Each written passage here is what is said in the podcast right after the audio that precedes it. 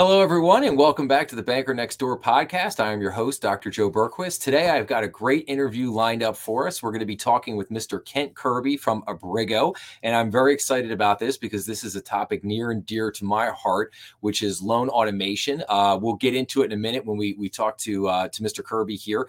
But uh, my dissertation, when I was going through and getting my doctorate, was actually on uh, doing automating the small business loan process in community banks. And Abrigo was actually my sponsor for my dissertation. So I reached out to them and asked them if they'd be willing to get somebody to come on with me and just kind of have a discussion, uh, you know, kind of a general topic about what Abrigo does and just a little bit more in depth about loan automation. And uh, so with that, I'm going to bring on our guest today. Uh, Mr. Kent Kirby is with us. How are you doing today, sir? Good afternoon. I'm doing fine. Thank you very much. Great, excellent. So, uh, Kent, could we kick off today and just could you probably just tell us a little bit about Abrigo and what Abrigo does? Sure. So Abrigo is actually two companies in one. Uh, it was it was formed by a merger of Bankers Toolbox, which primarily deals with anti money laundering and BSA, and SageWorks, which primarily deals with uh, credit decisioning and processing, which is probably more where you came from. And and and the the uh, Bankers Toolbox bought a uh, SageWorks, but they branded it Abrigo. And since then, they bought several other companies, including DICOM Software, which was a loan review automation software, which is how I came into it. Uh, I, I'm a retired banker, um, but when I retired, I became sort of the resident banker at DICOM, and then I moved over to Abrigo when they bought us earlier in January. Um, so that's that's really in a nutshell. The thing that's uh, I think somewhat unique about Abrigo is it really caters more to community banks. It will it has a large number of big banks, let's say over 10 billion. I'm going to make that arbitrary cutoff of 10 billion but their sweet spot really is community banks and they really understand their customers which are different than the bigger banks. I came from a bigger bank background and and it's just different and and they get it. And so i think that while it works very well for any bank and community banks in particular would find the Abrigo product uh, very um, useful. Nice, very nice. Um, so if we can get into loan automation here for a second, so could you talk a little bit about what you feel the benefits of loan automation are? Like, in other words, why would a bank want to automate a loan process? Well, and, and you know, you're, you're you got the doctorate. I've just got the experience, and and and I will tell you that you're an idiot if you don't want to automate. And and I'm and and I'm, I'm not very diplomatic, but I've never was paid to be a diplomat, so I'm not going to be one now. And and two things Number one um, is, and every bank has it. I don't care if you're a hundred million dollar bank or a hundred billion dollar bank, but everybody in your bank has a real job, for the lack of a better term, a job that you're being paid for, a job that is your job description, if you will. And everybody has National Guard jobs. And those National Guard jobs are sort of these extras. Nobody really can, you know, they're not pinned down anywhere. So people just pick them up and they take a lot of time. So, just as an example, uh, covenant tracking. Somebody's got to do it. And chances are, if you're not automated, you're doing it on an Excel file. That means a junior lender is probably doing it because they understand what they're doing. And so you got a junior lender who you're paying whatever you're paying for to do loans, and they're spending 80% of their time doing loans, but they're spending 20% of their time covenant tracking. That's the kind of stuff that this National Guard stuff that I'm talking about. So you have all this sort of extraneous stuff that could get picked up in an automation program and and just make everybody more efficient and start doing their job. The second is doing their job. Tend people tend to be inefficient as well. My own experience has been is that you know people um, you get kind of in a happy path, if you will, and it may not necessarily be the most efficient way to doing it.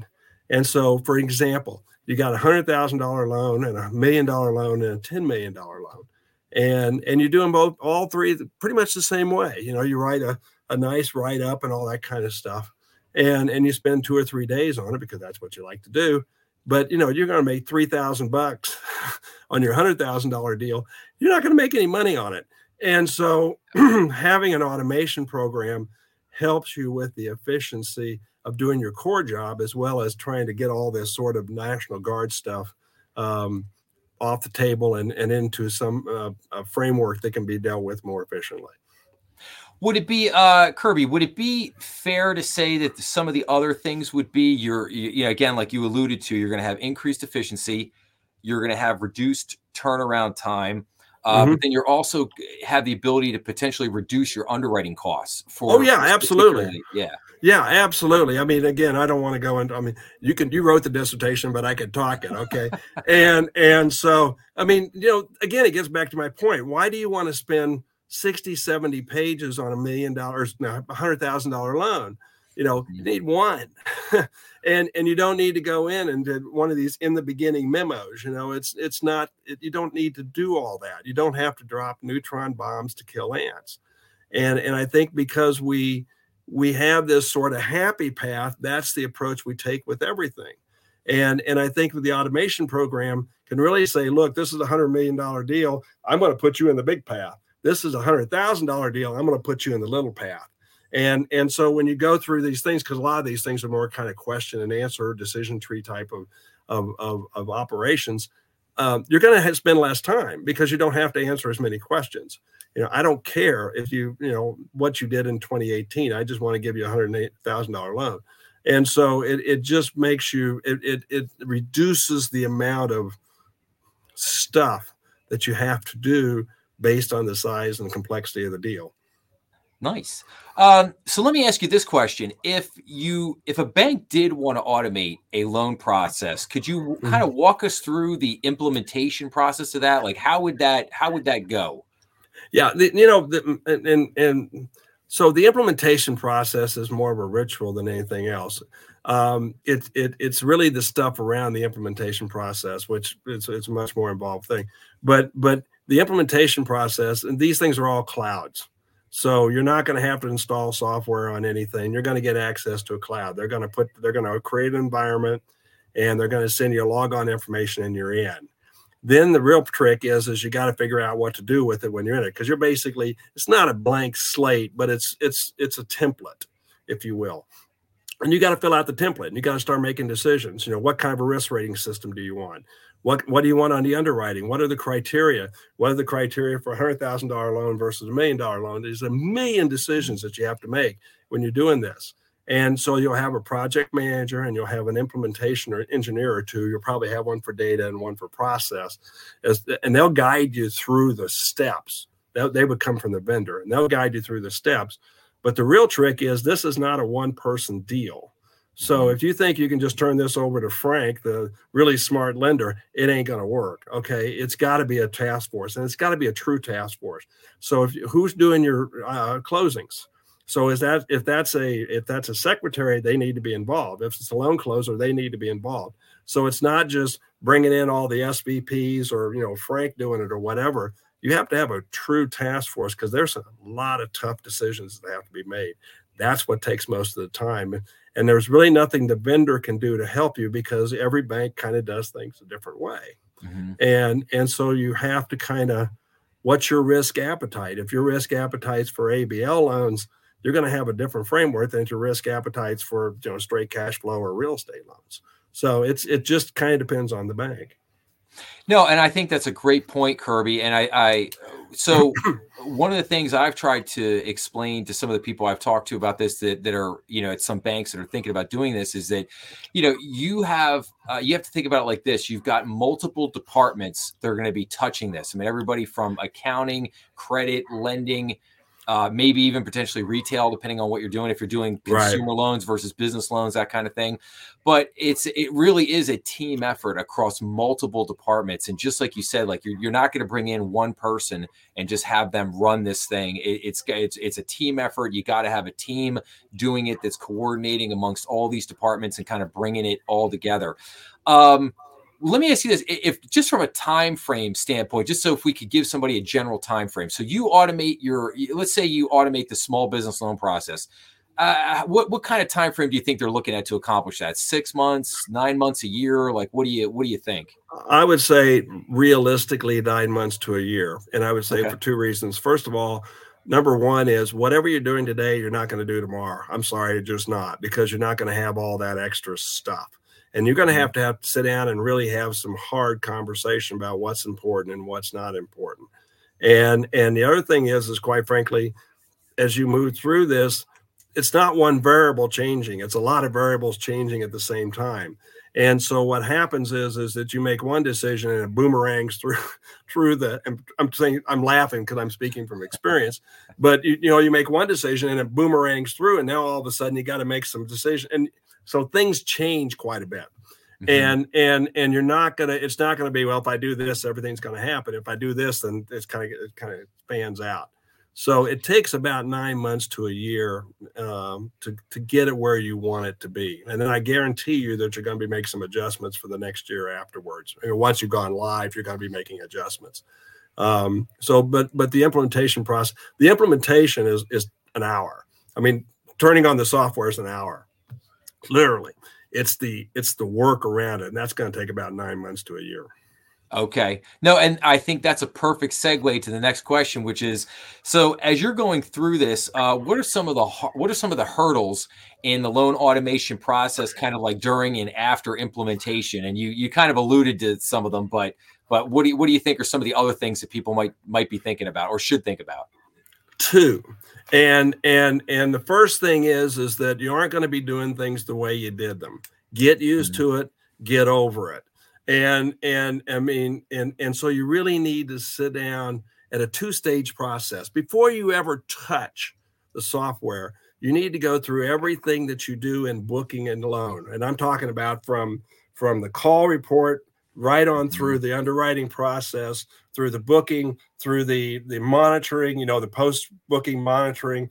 Every single step of that you need to go through just on your own pretend like you didn't buy anything. Just go through that, and is it efficient? And and and are we doing it? Why are we doing it?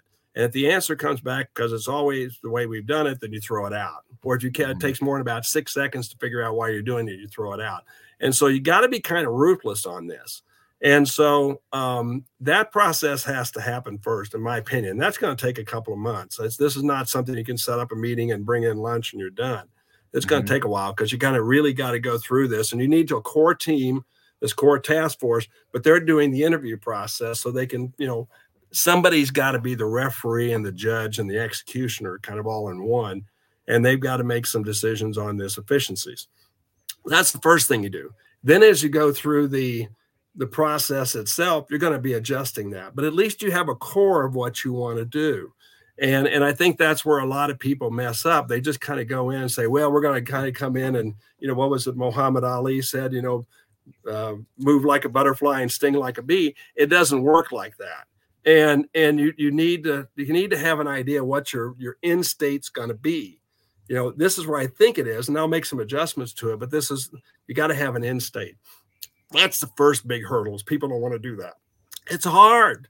I mean, it's really hard because you're talking about changing your core, your core way of doing things. So I don't want to belittle that, but it's got to happen. The second and probably the biggest is data. And and and I would say two things about this. Number one, bankers have this prejudice that there's one source system. And that source system is as old as I am. And you can see the gray hair. I'm not young. I can guarantee you that source system is old. It's also a transaction system, right? Because it's a mm-hmm. loan accounting system. So it doesn't have all the bells and whistles you need. And you know, quite frankly, I started banking in 1981. And a 1981 bank is totally different than a 2021, 2022, 2023 bank. They're, mm-hmm. they're totally different. It, it's not even it's not even a night and day thing. They're just totally different. And yet our source system, our loan accounting system, is back from that era. And so what's happened is is we've created all these source systems and these beautiful little islands called Excel files. And but we pretend like they're not source systems, right? Because it's like, well, that's not the source system. Yes, it is.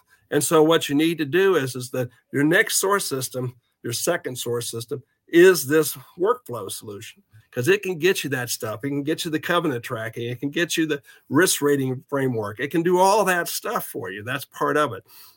So get used to that. But then you've got to start building governance around that. And so, what data is coming in from the source system? What data can I rely on from the uh, from the workflow solution that I'm using? That's that's tough because you got to start then putting controls around. You know, you have all these controls around the transaction system. You got to build those same controls around this system as well. That takes some time as well. So it's not like I said, flipping the switch is the easy part. it's it's it's it's really you know how am I going to do it and what do I want to know.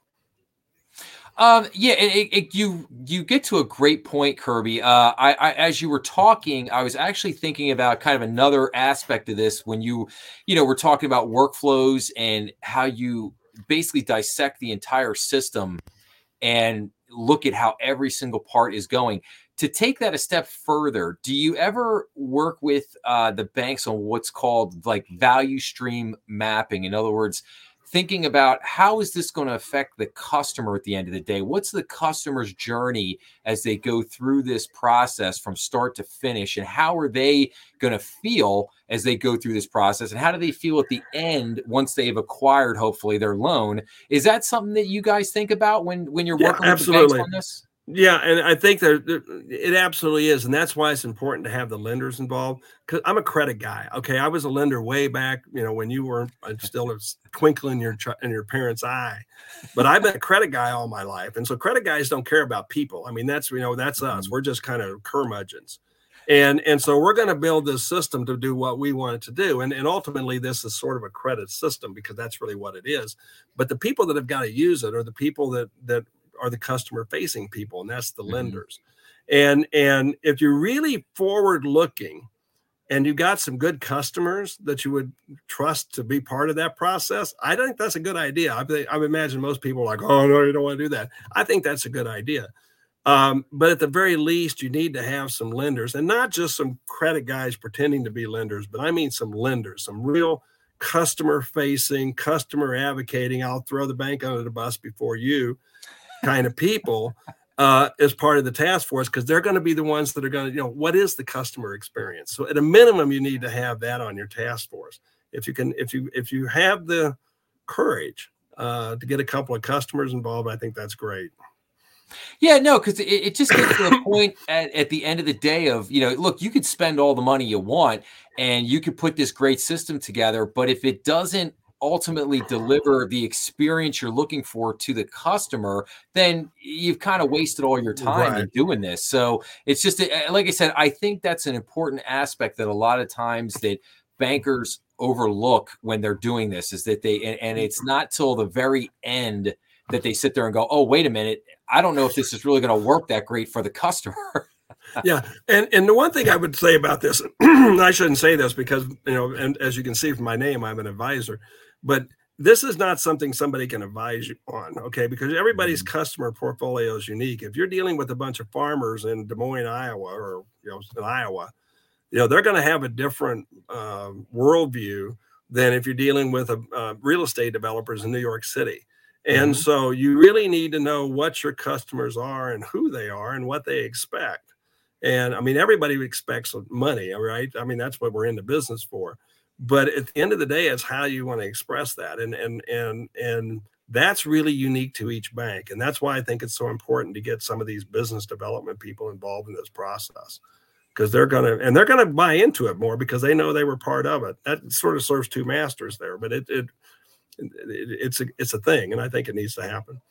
No that's fantastic. Um so let me uh, let let's kind of move on to a, a last couple things here, real quick. So I wanted to ask you a little bit about your background. So you kind of alluded that you've, you've been around for a little while. Uh, you had a, a, background in banking, but could you could you tell us kind of how like how did you end up working for Abrigo? How did like how did you kind of make your way through your career and ended up to this to this point?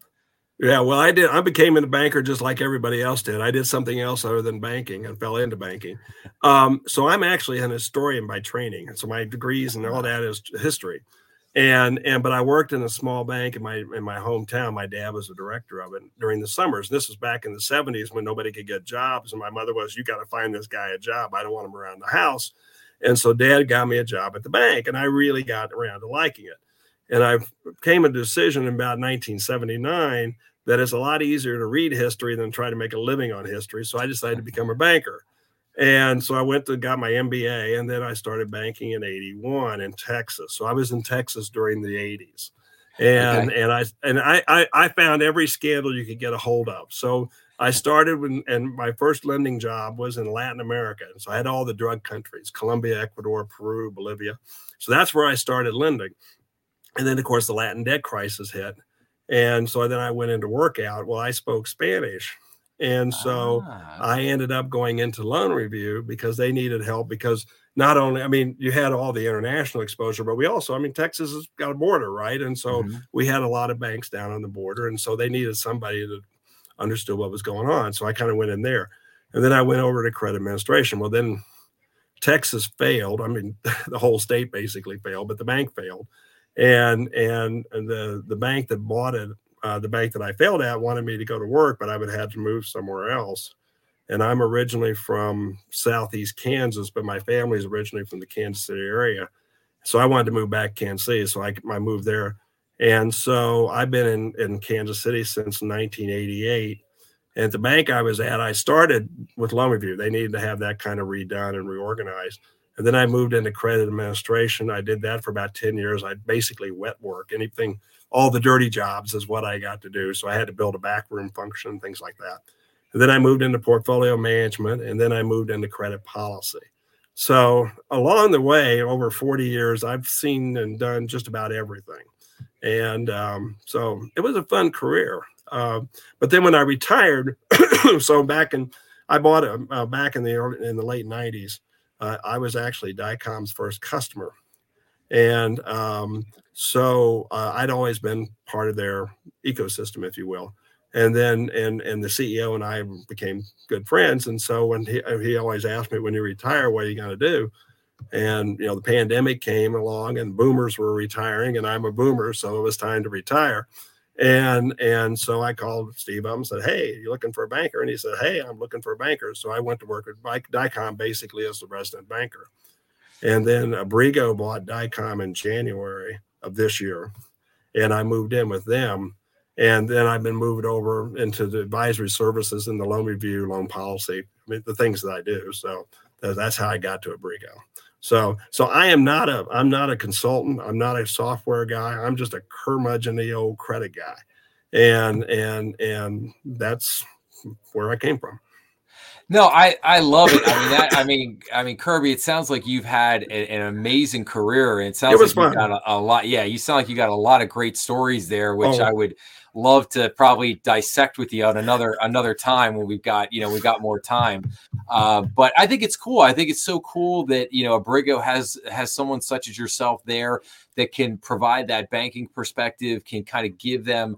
Um, uh, you know, just a lot of depth of knowledge about what's kind of going on in the banking industry over the last four, say, forty some odd years, and uh, and that's that's great. I mean, having somebody, I just think having somebody around like yourself is invaluable, especially when you know they're dealing with banks and they may wonder, you know, why is a bank willing to do this or not willing to do that, and and just kind of get in the heads of, of some of the bankers and things like that. So so it's good. No, it's great. It's it's fantastic. So now I bring ourselves. So I'm, I'm starting a little tradition here with all the people that I interview, and that is, uh, I love to ask them two questions at the end.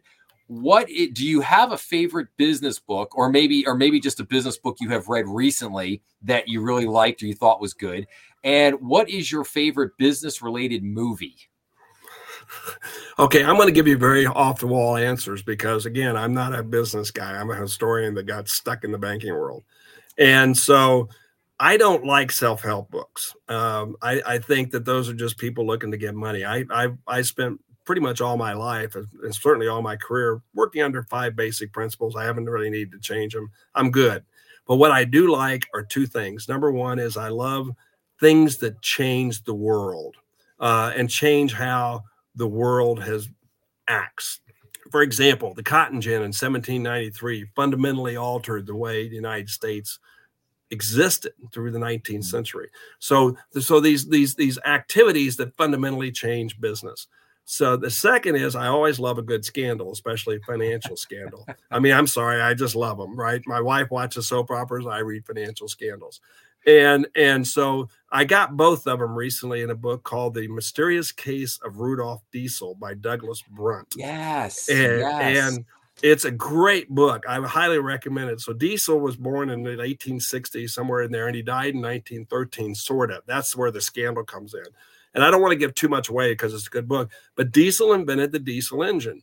And and and it and, and and you think it's something you know new or whatever it wasn't. It was invented like in the 1880s, and and and and it was perfected over the years and it really fundamentally changed logistics right trains mm-hmm. trucks ships all run on diesel engines but so do submarines and that's really where it became a big issue because you know the kaiser decided that he's not going to be able to catch up with britain on the battleship front so he's going to go after submarines submarines work real well with diesel engines and so then the british got out and so diesel goes disappeared just disappeared off the face of the earth in 1913 and and everybody's kind of like where did he go? And so this guy comes up with a theory which makes some sense.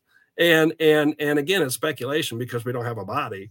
And mm-hmm. um so but it's a good book and i would highly recommend it just because of that yeah, no, I, I actually heard about that book. I actually saw an interview with the author uh, not too long ago, and it it, so, it sounded like a fascinating book.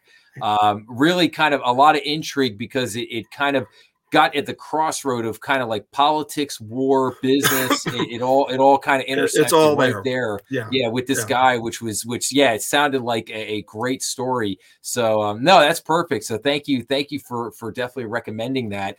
Um, if um if you like a scandal, you might want to check out. I just did a movie review for a new movie that just came out called Dumb Money, and it's all about the GameStop uh, saga with oh, you know just cool. just yeah, kind of yeah. yeah. like the the hedge how the hedge funds and everything got caught in a short squeeze and, and the retail traders and and how they were you know all you know kind of uh, working through Reddit and everything. So it was a you know pretty cool pretty cool story. A lot of a lot of people really really like that one. So yeah, I'll, I'll um, watch that but uh, but yeah, so no, hey, Kirby, I can't thank you enough. I really appreciate you coming on here with us, and and I definitely hope that you know. Again, I think what I was trying to do here with this interview is just trying to introduce the audience to Abrigo and just trying to introduce the audience to to just kind of the a general overview of, of loan automation. So I really do hope we can we can come back again and and maybe talk granularly about some some other aspects of loan automation at another point, which would be great.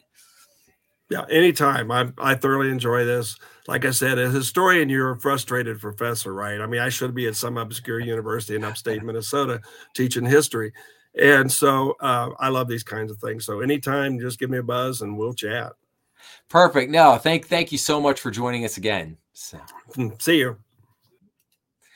All right. So again, I just want to thank uh, Mr. Kirby. I want to thank Abrigo for being willing to come on here onto the podcast to just talk to us a little bit about loan automation. I hope if if you know nothing about loan automation, I hope you learned a little bit uh, something today. It's definitely, like I said, a topic that's near and dear to my heart and something that we'll be talking a lot more about in 2024. It's definitely one of kind of the technologies that is uh, that it's kind of permeating through banking right now, and uh, something that a lot of banks are, if if they're not, if they haven't automated, they're certainly experimenting with it or thinking about experimenting with it at this point. So, but thank you very much for for for tuning in today. Uh, if, if you liked what you saw, please give a big thumbs up. Make sure to subscribe to the channel. If you have any comments, please make sure to leave those below. I'd be happy to get back to you and let you know, uh, you know, just what's going on.